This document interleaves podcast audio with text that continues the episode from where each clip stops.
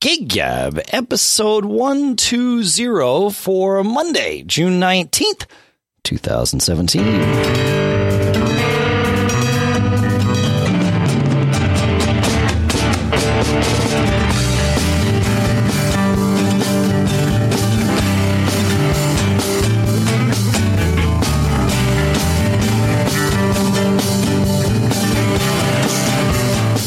Greetings, folks, and welcome to Gig Gab, the podcast by, for, and about working musicians here in Durham, New Hampshire. I'm Dave Hamilton. Here in Los Gatos, California, Paul Kent. How you doing today, Mister Paul Kent? I'm doing good, man. It's freaking hot out here. I played two gigs in ninety-six, one hundred degree weather this weekend. Oh, man. That's crazy. Yeah. Oh, wow, that's crazy. Yeah, it was kind of crazy. You know, it affected the crowds that came out for one of them. Mm. And, uh, you know, a lot of discussion in the band about, you know, what do you do? You know, do we do we play through? Do we take a break if you're going to lose a crowd? You know, there was a lot of things that we were kind of talking. So oh, yeah. it was kind of an it was it was a good learning weekend because we haven't had weather like this in a while. Yeah, that's right. I played down at the uh, Hampton clamshell, the Hampton Beach clamshell on on Monday night, and right after we recorded this ep- the last week's episode. And uh, and it was ninety plus degrees, and we set up beach. And we set up facing west, so there was no shade until the sun oh. actually went down. Yeah, yeah, yeah. But that looked like a cool stage. You posted the picture. Is that um, a tourist gig or is that a locals gig? It's both. Um, yeah, and in fact, we should talk about that. But I want to uh, have a different discussion right now because we have a guest with us today, uh, hey. a, a local uh, booking agent and musician here in New Hampshire. Paul Costley joining us today. Paul, thank you so much for being here. No, thanks for having me. Yeah, nice man. to be a welcome to Gig Gab. Yeah, yeah, I've heard about these podcasts. Actually, a friend had uh, mentioned it to me. Uh, Fred Ellsworth in a local band out here in the Boston area. So cool, very cool. So, Paul, you, I, I, I've, I've, I don't know if you and I have ever met in person. We've certainly talked a little bit and uh, and been in the same circles here. But I first encountered you in your capacity uh, as a booking agent, uh, which and you handled tons of acts, and I want to talk about that. Um, but you're also a musician. So, how, how did you get started in the in in in this business that you have now that's been running for I think a few decades as uh, Not So Costley Productions? Yeah, since nineteen seventy-eight. I'm an old guy. Oh, man. And a full-time musician for like forty-one years now. But it started um, in my younger days when I'm talking like when I was around twenty-five. I opened a restaurant. I actually owned two restaurants up in the Lakes region.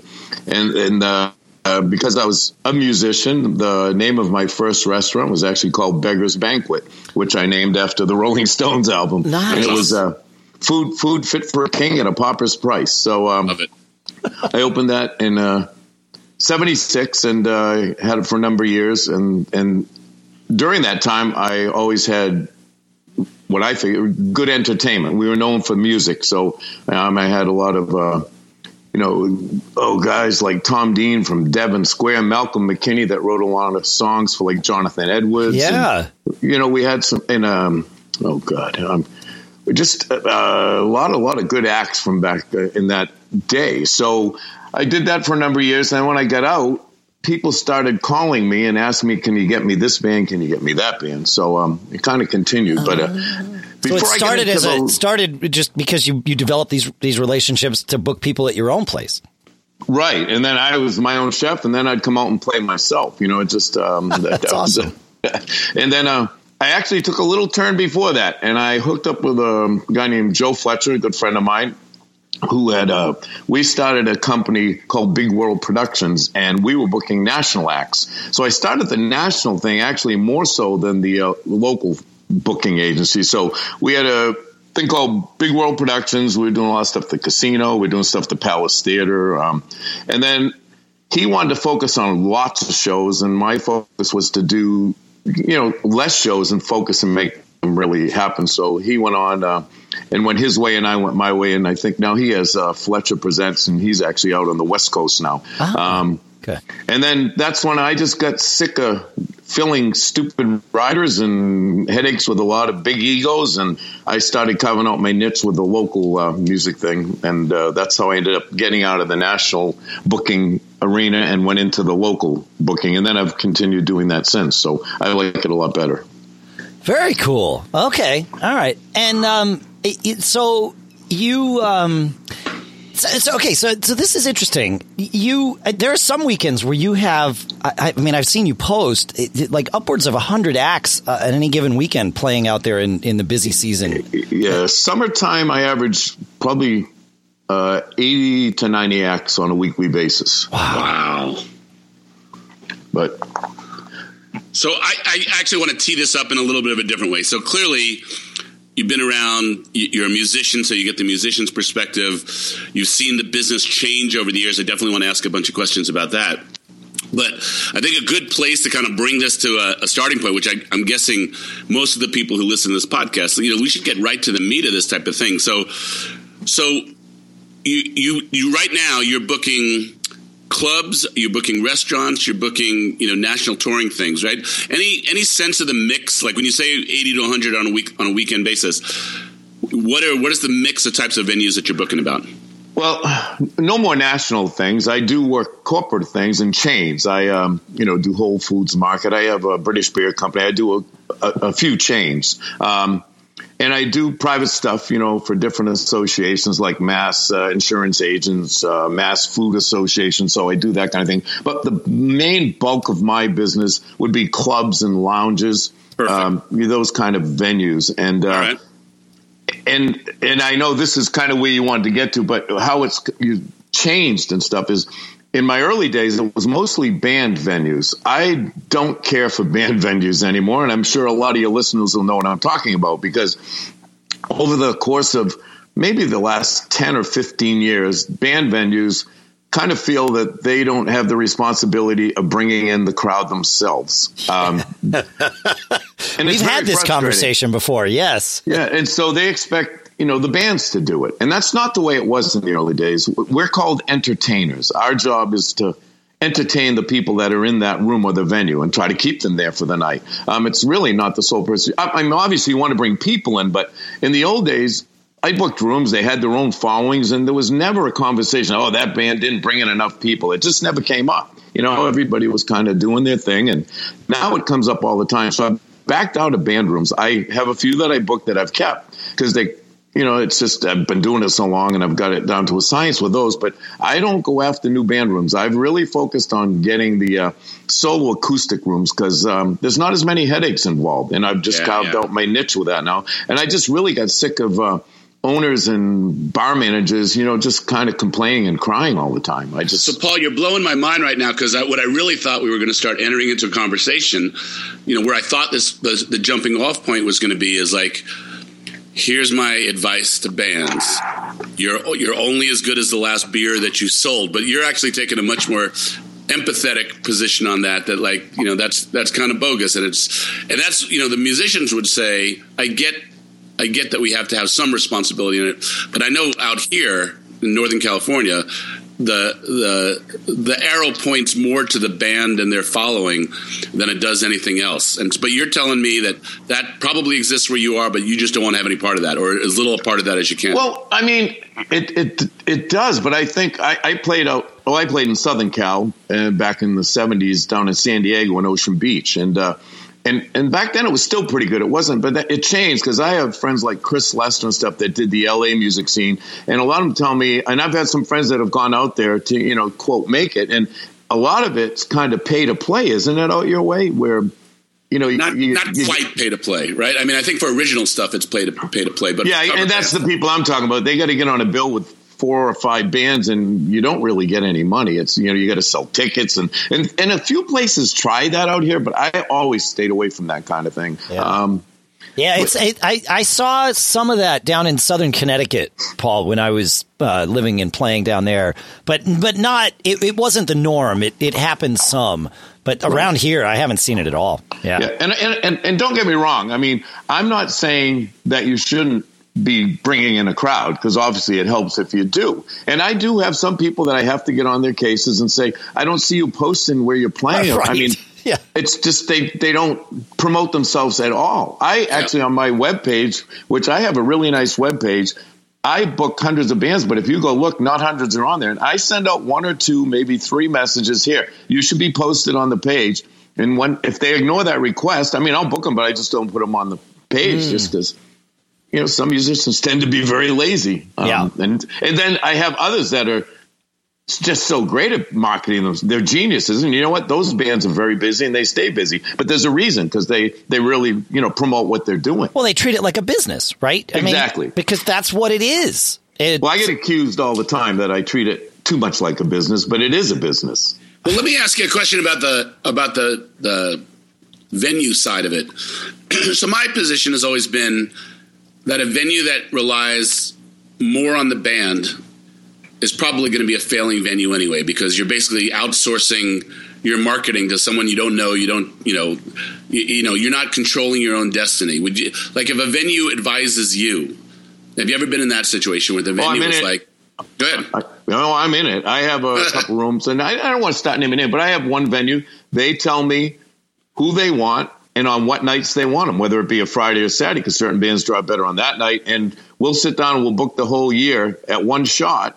But they know who they want, and they're good bands, and you know the bands get paid, but they do fill the room. And then for me to try to put a in the old days, if I had an upcoming band, it would be easy to throw them into the mix, where now it's not that easy for me. I mean, obviously, I work for these rooms. I have to give them what they want. So sure. when they say, we want this band, we want that band, we don't want this band, I have to adhere to that, you know, that advice from them. Yeah, of course. Now, so that, that brings me to a question. Yeah. I, and I, I think I know the answer, but do you see yourself as working more for the rooms, more for the bands? I mean, what, what, how do you balance that so that you know you've always got a roster, but also you're getting the bills paid? Well, I got to walk the fine line. And anybody, any band that has worked with me for a number of years will tell you that I'm very honest with them. I mean, I just had a situation this weekend. I'm not going to name names, but I just, I, I just know other agents that won't do this. I had a band that went into a venue, and I got a text from the owner. He did not like the band and said he was going to probably send them home. He just didn't care for them. And, it, and it's not that the band was bad, because they weren't. It just, that was personal preference. Sure. He sent them home, didn't pay them the full price. Now, I represent that band, so I feel bad about this, and I don't agree with it. But so on my end, I just put a check in the mail to that band for the difference that they didn't get paid, which I know many agents will not do that. But I back up my bands, and I've done that more than once or twice, where – you know, a venue is kind of screwed a band. And once a venue does that too many times, then I'll drop the venue. I've I've left venues, you know, and uh, that have had problems with artists, and I felt that they were just not being fair to the artists. I've given up the rooms. I've oh, walked away you. from them. Yeah, I, I will say that I've played uh, plenty of gigs that you've booked. You've never, you and I have never worked together directly to book a gig, but I've played as a drummer on uh, on quite a few gigs that you booked, and, and I've never seen or heard of any issues with the venues. They're always top-notch venues and, and good people. So, yeah, that's good. Yeah, I mean, some of my rooms I've been booking for thirty years. You know, I've like the Portsmouth Gaslight, uh, yeah. the Woodstock Inn. Those are rooms I've been booking for thirty years. And, and if I feel if I wasn't doing my job, they would have got rid of me a well, long of course. time ago. Yeah, right. And, and, and, and there's times where they have really good managers, and then they might get a bad manager. And then I got to be careful, because then everybody works differently. But generally, um, you know, the rooms that I have have been pretty good to me, and I try to, you know, be good to them. So I, that, that's a question I have, and, and you're in a sort of a unique position to answer it.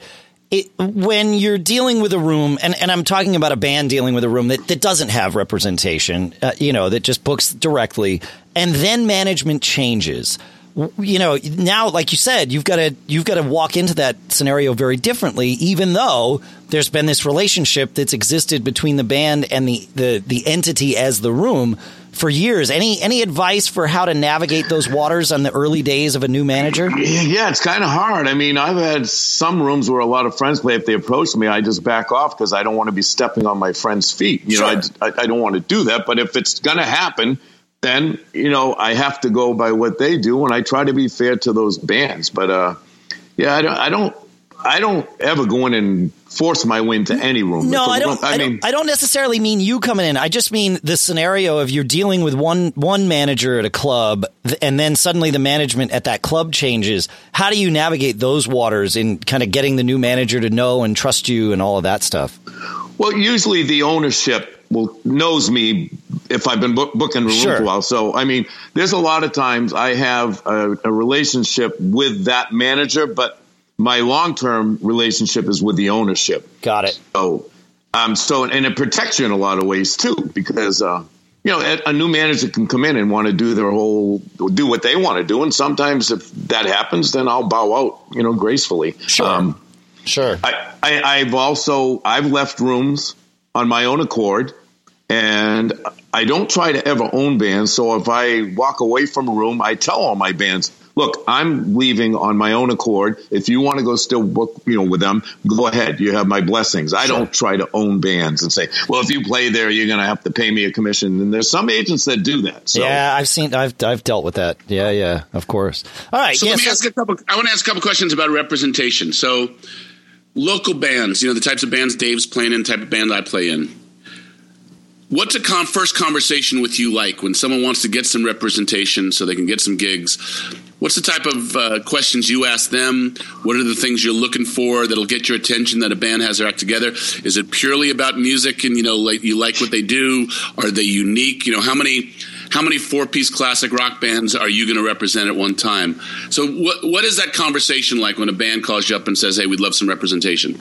Well, well. And that's a good question because it's it's changing, and that's one of the reasons I kind of bowed out of the band rooms, because um, it seems like a lot of the rooms today, they want the newer contemporary music. So, um, you know, I have to, I, I I can't. There's a lot of classic rock bands out there, and there's a lot of great classic rock bands there, but it's kind of a dying breed with a lot of the newer rooms. They it's a younger crowd, you know, the millennium, and they want you know they want the newer type material. So. Yep. Um, It's kind of why I had to stop playing with younger people because, you know, no, well, it's true because yeah. what I was doing was becoming a dinosaur. And I said, well, if I want to continue playing, I've got to kind of get in with the younger um, people that are playing. And, uh, but, you know, and it's a shame sometimes because there's some really good bands, but they just don't fit into the mix of what that um, owner wants. Um, one of my venues, for instance, what he tells me, and this is the owner telling me, if it's on vinyl, it's too old. And that's.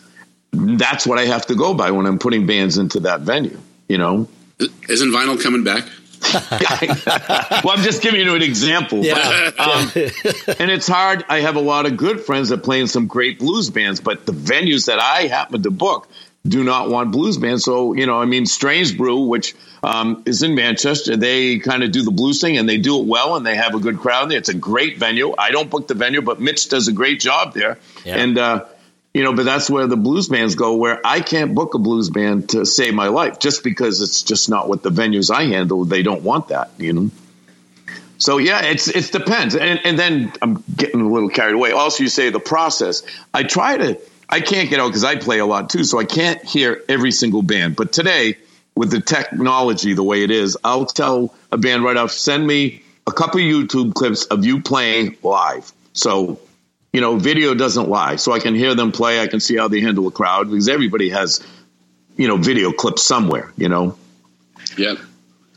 Yeah, that's so I, that's good advice. I mean, I mean, and that's a good way to vet them because, like you said, it, it won't lie uh, unless right. they're really good at, at editing YouTube videos. So. Yeah. And then, I, and now I'm doing the solo thing. So my, uh, my guitar player and I, you know, uh, Nate Komp, who's well known in the area, a great guitar player. Um, he plays with me in the Josh Logan band. We have an open mic, which we've been running for going almost seven years now uh, on Tuesday nights. And what I do, I, I've found a lot of great people through that. I use it as a tool for my agency where if someone wants to, you know, do the solo or, um, or solo acoustic or duo thing for me, I say, hey, come in on a Tuesday, get up, do the three songs, and I can see what you're like in front of a live audience. And and usually, you know, you get a good feel of what that person's going to be like, you know, um, out there. So I find that's really helped out. We've found some really, really good young artists, you know, through the uh, process of the open mic.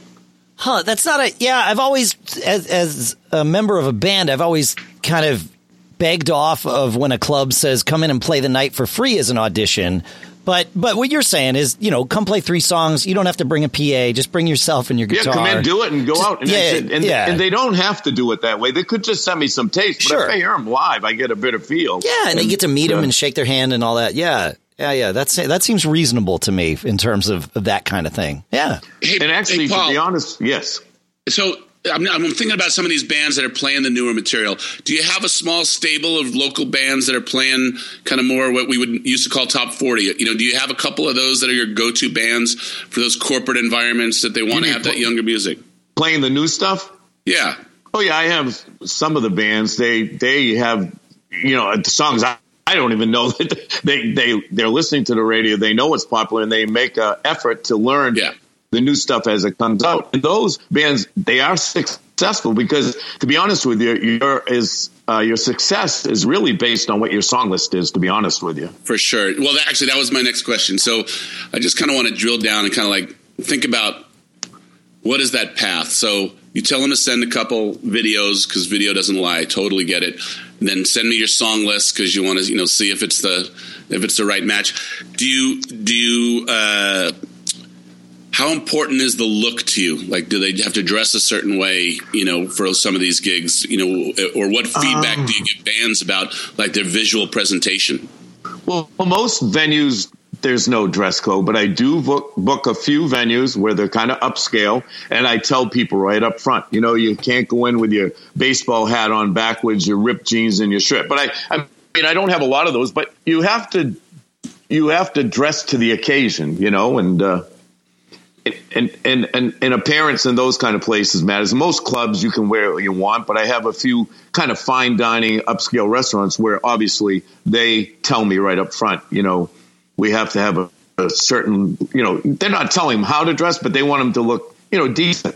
Yeah, absolutely. And in some of those rooms, they say, and we don't want tip buckets, you know, we don't want this and that. So, and but most rooms, I, I don't have a lot of those rooms. I have a few, and the people that I put in there, they know right up front. I tell them what's expected, and if they accept the gig, they know, you know, they know what's expected of them. Got it. And most of my guys will adapt to what the occasion is. They want to play. They love playing music, and you know, it's nice to go into different venues and do different things sometimes. For sure. Hey, let me ask you a question about this um, acoustic scene. So Dave and I talk about this a lot because it's kind of like solo acoustic duos or, you know, harmony trios. There's a lot of work out here. Um, we have a lot of wineries out here, and there seems to be a lot of work there. But even a lot of restaurants are adding this kind of smaller stuff. And, uh, you know, at least here, that's a place where you can play, you know, seventies A M gold stuff. And, you know, that's that's who's out in a lot of these places. What is the acoustic scene like? What are you looking for in terms of repertoire? Uh, you know, what, what uh, type of audiences are people playing for? What's the acoustic scene like where you are? Well, again, it depends what the venue is. Because, like, um, you know, um, like the Portsmouth Gaslight, which you've played before with uh, John, and then yeah, you still many play times. There. With, yeah, yeah, yeah, yeah. Uh, that's a younger crowd, so obviously they want younger music. Um, so that requires that you just have to know the venues you're booking. Now, the Derryfield Country Club, which is in Manchester, that's uh, it's known as Cougar City. It's kind of an older crowd, and you and, and, it, and, and it's fun. Out on the deck, on the deck, you can get away with pretty much. It's just as long as it's good and it's fun, it's fine. But if you go to the inside lounge, then they want the younger kind of music. So there's one venue that actually looks for two different things. Yeah. Well, the, the deck is acoustic and, and inside is full electric, generally Correct. speaking. Yeah, right. But but right. You, I can put acoustic guys that do play some classic and Beatles and this and that, and that's fine. But inside, they want younger music, you right. know, for the clientele that's right. inside. So it's kind of funny. There's a venue where they actually want two different things at two different locations. And, and it works. It's a, it's a good blend because you get people kind of doing right. either one. They can sell to both crowds, and, right. the, and the and, Cougars are happy and, out on the deck. That's right. And then uh, Murphy's, again, that's the younger crowd, very young crowd. So you yeah. have to go, you know, to the acoustic guys that are playing the new stuff. So, yeah, it's uh, it's everybody wants what they want. So, well, um, so what do you do? I mean, it sounds like it, in in these cases that you're these examples that you're giving us, these clubs really seem to understand what works in their venue. Uh, do you? How do you deal with the clubs that don't get that? Like mm. they, they know they want music, but they sort of shrug their shoulders when you say, "All right, great, tell me what works, and I'll bring well, you. I'll bring it." You know.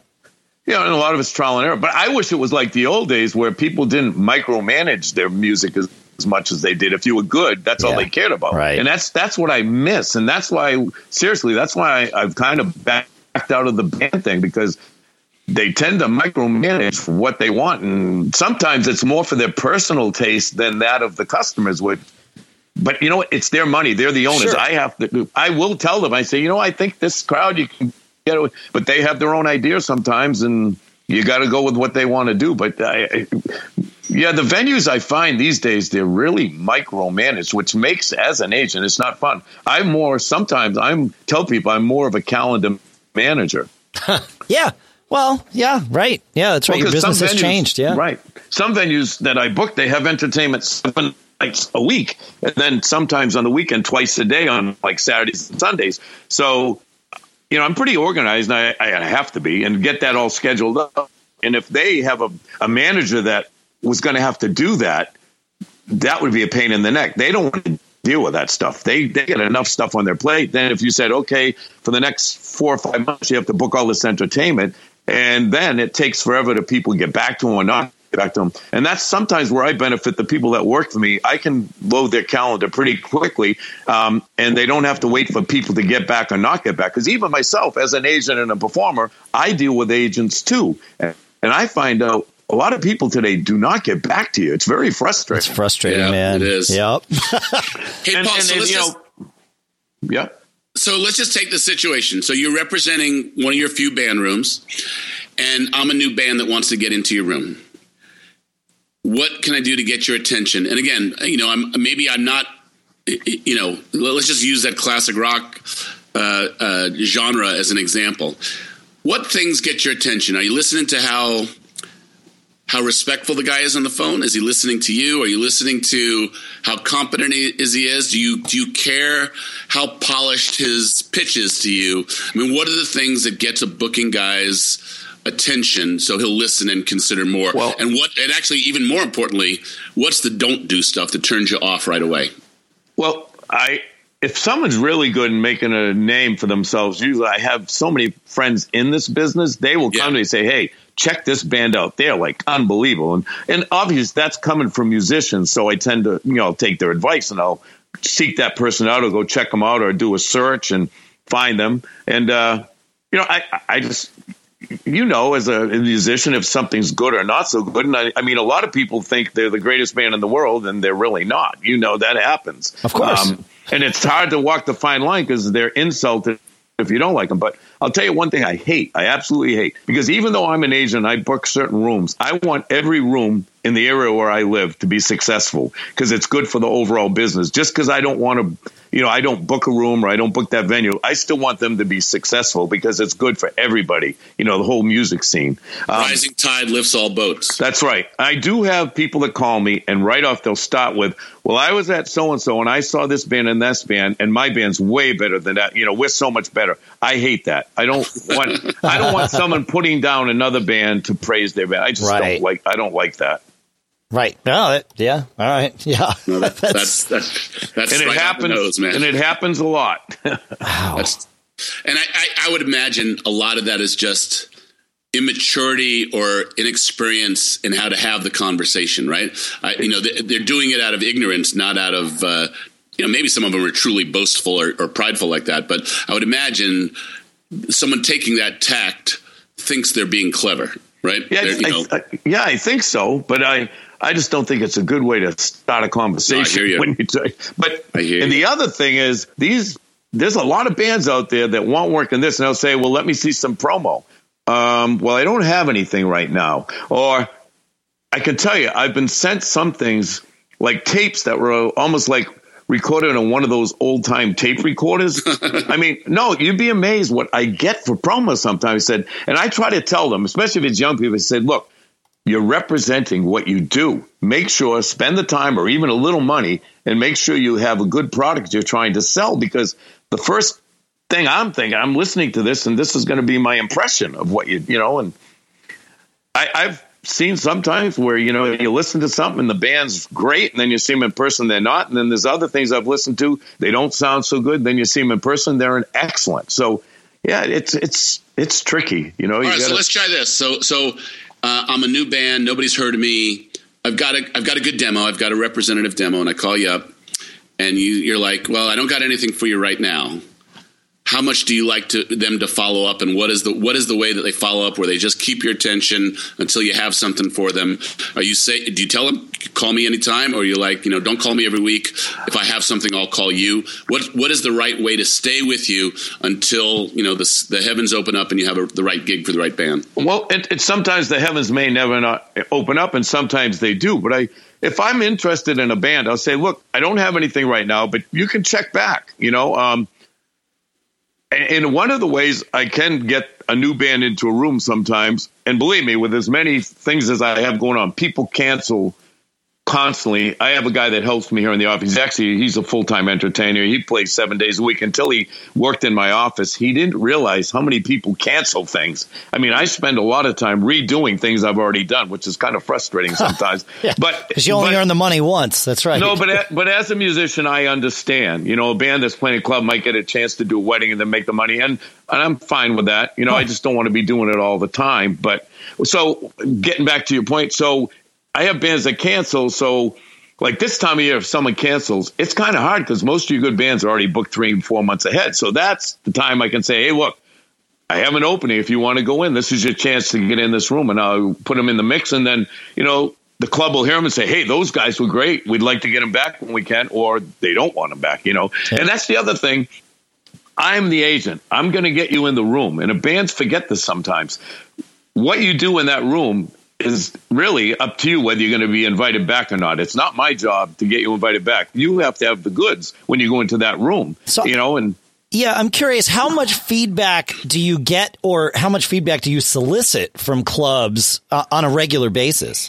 Well, I say no news is good news. I don't try to open a can of worms, because okay. some people say, some people ask me, hey, how did I do? I said, you know what? I didn't get any complaints. So sometimes it's better to just to leave it at that. But believe me, when someone doesn't like someone, they let me know immediately. Right away. So, yeah. Like I said, I just had to send a band home this weekend. Yeah, which I, right. Right. And I, I, I don't think, you know, I didn't think that was very nice of the venue, and I don't think it was called for, but they did. Sure. And, uh, So when you when you put, send a new band to a room, like in this scenario where you've got, you know, a last minute or whatever, and you send a new band in, you don't necessarily overly follow up with the room to find out if things went okay. Um, depends on the room. It depends on the room, but I know most of my rooms now. I know, you know, I know how they are. If they don't like something, they'll tell me, don't ever bring that band back again. Or if they did real good, they said, hey, they did a great job. I mean, I get good I, I get good feedback and bad feedback. And I give the bands, whether it's good or bad, I let them know. When it's good, I give it to them. When it's bad, I let them know. Because, I mean, but there are some venues, and, I, and more so in the older days, I have managers, and I used to tell them, don't do this, please. They'd have a band play that they didn't really like, but they'd tell them, oh, yeah, we liked you. You know, we'll talk to Paul. We'll get you back. But then they tell me they didn't want them back. And I always tell them, please, if you don't like them, don't say anything, because yeah. then the band thinks it's me just not wanting to put them back. But I had a lot of managers that used to do that, and I, I used to hate that. Yeah. It's one thing to put the the grunt work on you. It's another to literally lie to the band and, and then put turning that around on you. Yeah. Right. But but almost almost all my venues, they're good about letting me know whether they like someone or not like someone. Yeah. Yeah. Okay. Well, that's good. That's good. That's good. This has been great, man. Paul, uh, Kent, no. do you have any other questions for Mister Costley? No, this Costley has been here? Awesome. So informative and helpful. I'm sure everybody's going to enjoy this. But it, this, thing- is st- this is stuff we talk about all the time, but to have, you know, a guy where the rubber meets the road is tremendously helpful. We really appreciate it.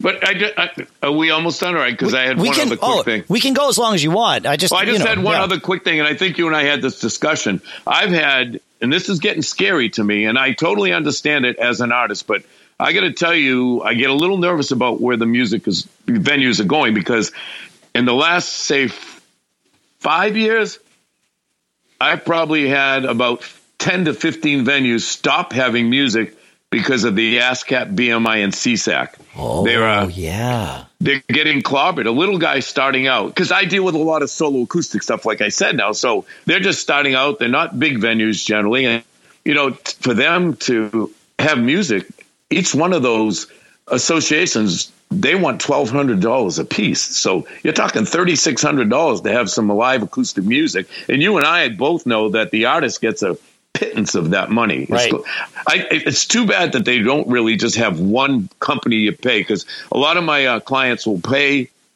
Usually it's ASCAP that finds yeah. you first, because they're, they're scrolling Facebook, social media, as you as music. They, they come in. You pay you twelve hundred dollars, and then a couple months later, they say, hey, I paid ASCAP. Now this B M I said, do I have to pay that? I said, you do, you know. Yeah. And, and they said, you know what, I can't do this. And they actually stopped having music, which is kind of sad.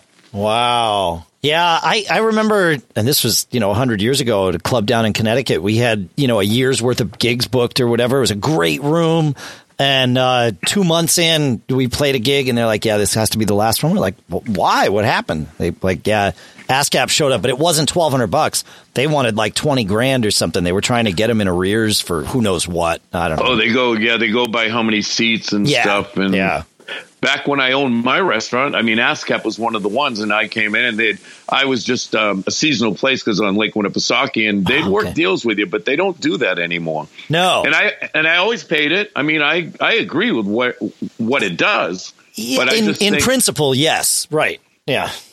But they got to kind of find a happy medium, because for a little guy starting out, that's just – and me being in the food business, I understand costs and bottom lines. That, um, you know, that, that can – that can kill you. And it's just a shame that some place that would be having music is now not going to have music because of the, you know, because of that. Yeah. Yeah. I mean, I guess they could go the original but only that's a route. Whole nother, right? That's a whole nother show. Yeah, it is. It is. That's right. That's right. Yeah.